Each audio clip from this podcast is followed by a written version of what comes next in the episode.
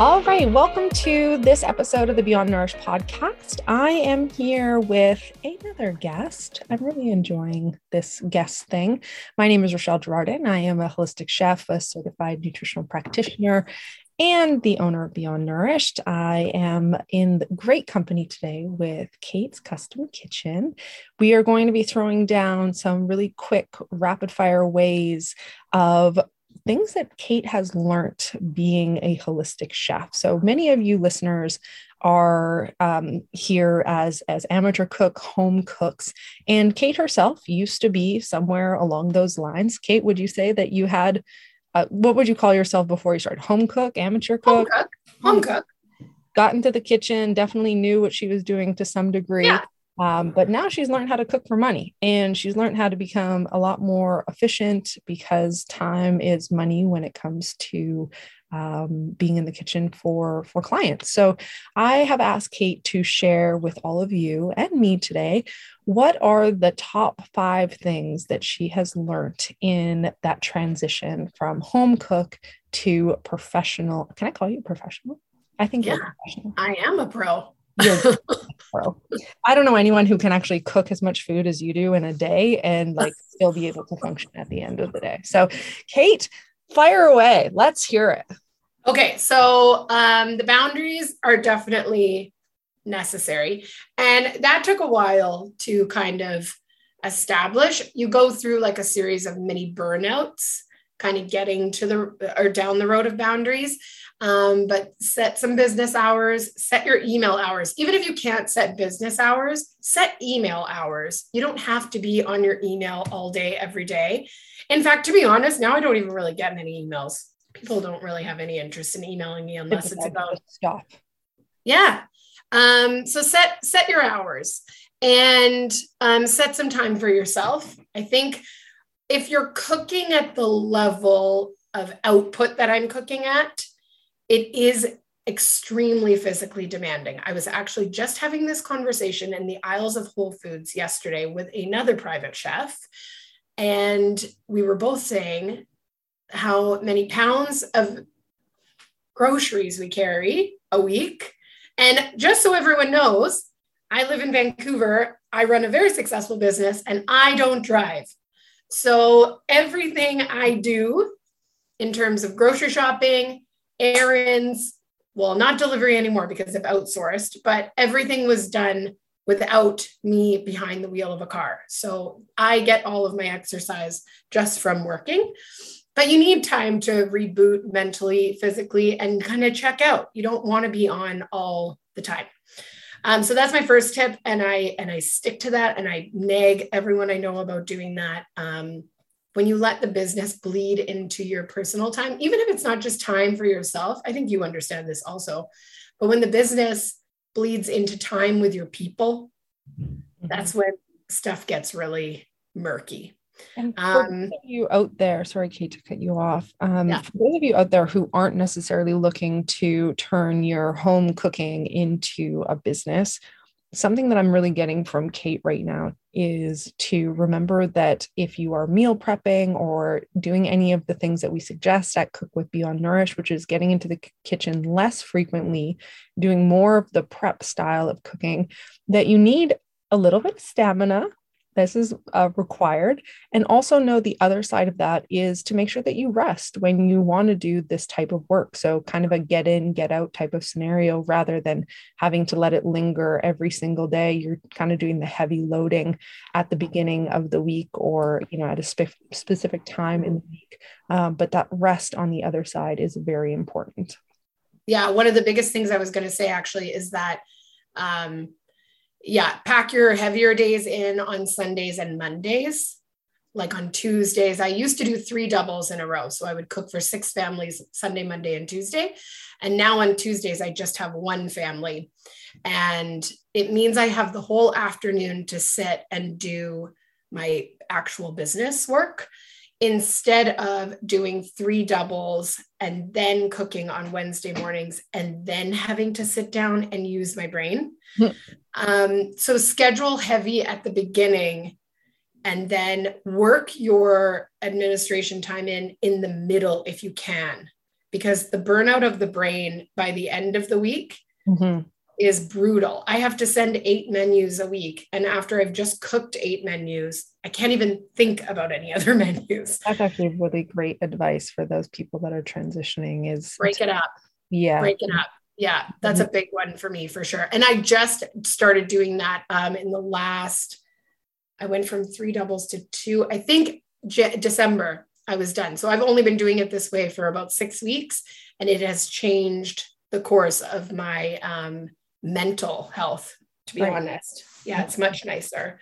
Um, the, the next thing that the actually this might be even more important than boundaries, but and this is for even if you are just meal prepping for yourself as a home cook for your week, write everything down. I don't know if everyone is a pen to paper person, but I can't stare at computer recipes all day to begin with.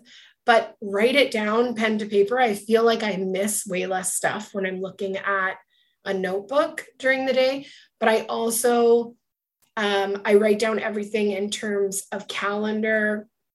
I have four different calendars, and they're all for four different things. Nothing gets missed that way. The phone calendar is very strange when I look at my phone calendar, there's literally a dot on every single day, which looks very overwhelming to me. But those dots could just rep- represent like pay your insurance, which is not a plan, it's just a reminder. But when you look at the calendar, it looks like your entire life is just taken over by these dots. Mhm. So get paper calendars and whiteboards. You can't see it, but and I have whiteboards yes, you I can't use- see mine. It's not even big enough anymore, and it's huge.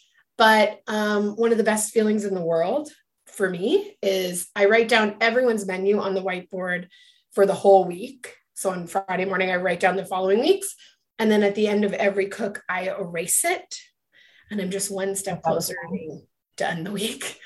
something Um, about paper to pen too is a lot of creativity exists in this form of writing uh, that doesn't happen necessarily when you're typing on a keyboard. I was in the building of the holistic chef certification course. I was so blocked. I had these beautiful spreadsheets that were like module one, module two. These are the things that I was going to put in them. And I would Mm. sit at the computer. I'd given myself way like perfect amount of time to to put my thoughts into action you know in in put it you know from ether into reality and it just wasn't coming out. And then Yeah.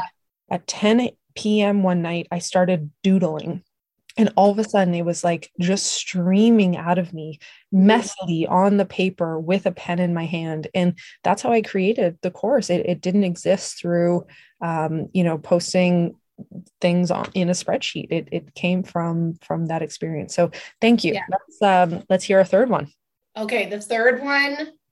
Oh, okay. This is an in the kitchen tip. This is, you reference this a lot in your podcast and probably in the course about recipe stacking.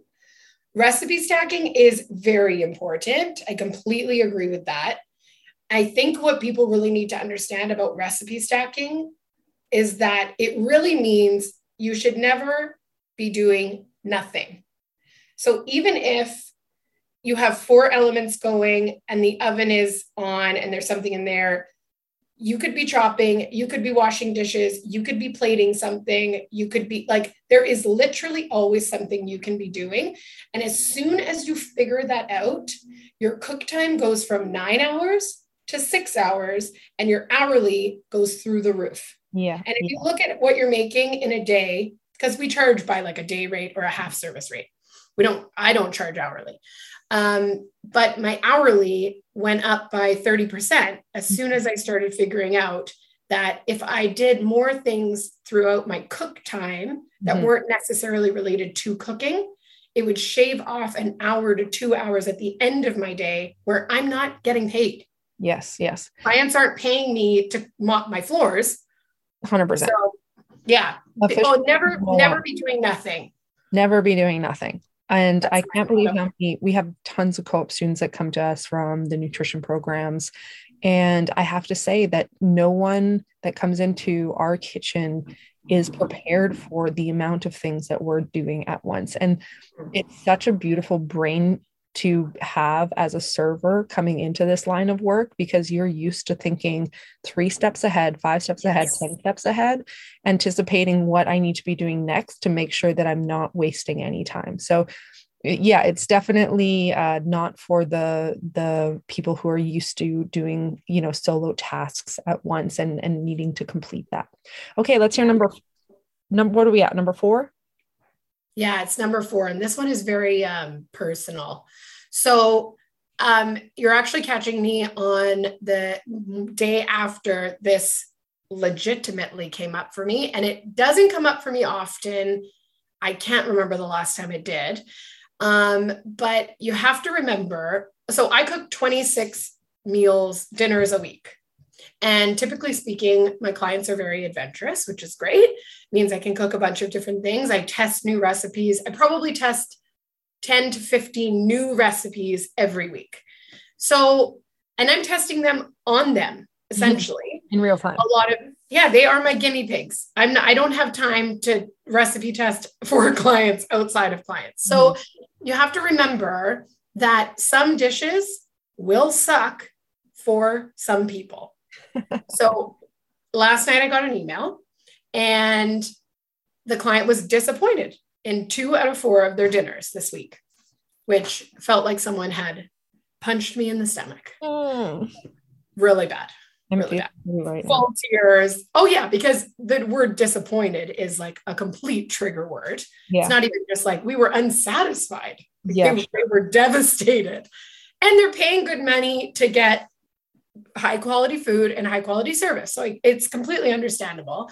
But you have to remember that, I mean, I made both of those dishes for two other families in the week previous and got text messages with glowing reviews about both of those dishes. So if you have a flop, it most likely isn't something that you did. It's more likely to be something that was a palate situation, yeah. Mm-hmm. texture, whatever, right? Mm-hmm. Spice, it could be anything. It could literally be anything, unless you've totally dropped the ball. And I'm sure you would know that if you did. Um, and hopefully you wouldn't serve it if you did, you know, try and rectify it. But if it's something that you were confident in, and like, you know, I, we give 100% of our heart and soul into this. I don't put anything on the plate that I'm not 100% confident in. Um, so that does sting, but you have to just put that aside and remember that it's not always going to be mm-hmm. a win.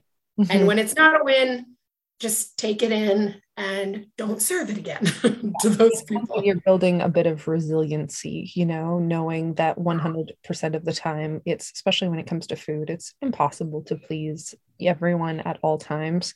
Mm-hmm. or 10 people right now all the same meal for lunch. And you know every now and then somebody's like oh i don't know if i loved yesterday when somebody looks over and says what? That was my favorite meal. Yeah. so that transition of going again from cooking for yourself or your family and now having people that are they have an expectation um, to just stay grounded in knowing that you got to taste everything before you serve it so that you know know 100% that it wasn't necessarily something that you did um, and just that you know palate pleasers are are going to come and you you have to be prepared for that. It happens. It doesn't happen often but yeah. it, when it happens you're very much like oh i did i woke up this morning i had real imposter syndrome. I was like what am i doing here. And then I crushed my service. Please so, tell you follow some of the things that we ever suggested in in those topics because we knew that they were coming. She's yeah. a year and a half in, and now they're finally coming. Yeah. Yep. okay. What's my next one? Oh yeah, I like this one. Share it. Okay. Don't say no. Mm. Come from a place of yes. I think I mentioned this in an earlier statement but I have tried really hard to say yes to everything. So when I started out, I had more contracts with more companies than anyone I knew. I was working for three other companies at a time, essentially. And everybody's models were different, everybody's rates were different. Um, some delivered, some were in home some did dietary, some didn't. Like it was totally across the board. I said yes to every single one of them. That helped a lot. I encourage all students actually that um, are considering the course or who have taken the course to also do that. Contract for everyone you can. the amount of things that I learned um, about what I wanted to do in my business and what I don't want to do in my business were um, like you, it's immeasurable what you can learn just by working um, contract jobs. Yep. Yeah. And then when I was offered my teaching position, I had never taught a cooking class ever. and I just said, heck yes. And it was the best decision I ever made. I really hope to be doing that full time at some point. Amazing. Yeah. So just say yes to everything because at the end of the day, yes, if, if you get into something and you hate it, just don't do it anymore. Respectfully bow out, thank the person for their time. And it's the same thing with clients also. Actually, this might be another lesson, but don't work with people you don't like. Yes. Yes. Stop working with people you don't like. You don't own your business to continue working with people you don't like. Yeah, and working with from a client perspective, from a contractor perspective, yes, employment pers- or employer perspective, you know, in any way, shape, or form. You, maybe they're the people you outsource to, like your delivery service or whomever. Great mm-hmm. advice. You're mm-hmm. the boss. You're the boss. Honestly, stop stop working with people you don't like. Espe- clients, especially, I think, is the number one thing because those relationships are what carry your business. Mm-hmm. And if you have a negative reaction to any interaction with them, you will you I don't I don't even think you could become successful on that. I don't I don't think you could because it would you would just be in a bad mood all the time. Yeah. I have been very lucky. I will also say this. And if any of my clients are listening, I have the best clients. Oh, I have the best roster. Amazing. I could not ask for better families. They are so incredible. Yeah. Um, I'm very, very grateful for all of them. Every day, I feel very grateful for all of them. So, yeah, that's a big one. I worked for a couple of people that I was just kind of like, I don't like talking to you every day. Yeah. And I was in a bad mood. It shows up in your food, shows up in your work. Mm-hmm, mm-hmm. No, it's not worth it. It's not worth it. Okay. Yeah. Thank you, Kate. Um, for those of you that want to know a little bit more about Kate, what is the best way to get in touch with you, Kate, to find out what you're doing? How, if somebody's listening, can get your service? She's full for the record, guys. But in the event that she is uh, gathering a wait list and or is thinking about outsourcing, how do we get a hold of you, Kate? We do actually have a wait list um, and now is a good time to join because come spring summer a lot of people like to take time off to travel. So that's a great time to come in and kind of test out our service on a short-term basis mm-hmm. and then hopefully you become a long-term basis. But you can find us on instagram at kate's custom kitchen and our website is katescustomkitchen.com also this is the first time i think i have ever heard anyone say my business's name out loud. Really? Oh my goodness. Because COVID. Oh, yeah, yeah, yeah. I get it. So I get it in emails and I get it in like a referral kind of thing. But I, I mean, I rarely say my business name out loud, if ever. Just, like, whisper it in your ear after the episode is over, just so that you, you just send me a voice note. Just send me a voice note. Preferably on this mic, the husky mic, where it's yeah, the husky mic. On, on the days that you're having a little low day, I should just be the cheerleader. Oh, that's. Can I give one more tip? Yes, share. It's it. actually your tip. It's your tip. And I referred to it just this morning. Um, one of Rochelle's greatest tips is to create a folder in your phone mm. that's titled something super positive. Mine says, You rock, remember it. and it is filled with every positive piece of feedback I've gotten from clients over the last year and a half. Yeah. So this morning, after I meditated on my situation last night, I just read all the comments yeah. in my phone and remembered I do know how to make salads. Yeah, You're it's so easy. It's so easy to get a thousand great reviews and one bad one and literally only think about the bad one. Yeah but do the folder. The folder really really really helps. I love that you took part in that. That, that was a i think original dana suggestion so. Oh gosh dana so smart Thank you, Kate, um, for coming on again of this podcast. You know, we're really teaching people and being transparent of how people can go from cooking at home to turning it into a successful business, and also things that you know people that are just looking to improve their efficiency can can start to focus on in terms of bringing that into their day to day kitchen experience. So, thank you for sharing everything with us. You will see Kate again on this podcast um, in episodes to come. So stay tuned for that. Thank you guys for tuning in. And as always, if you want to continue this conversation with us, you can get a hold of us on Cook with Beyond Nourished on Instagram. Talk to you guys soon and see you in the next episode.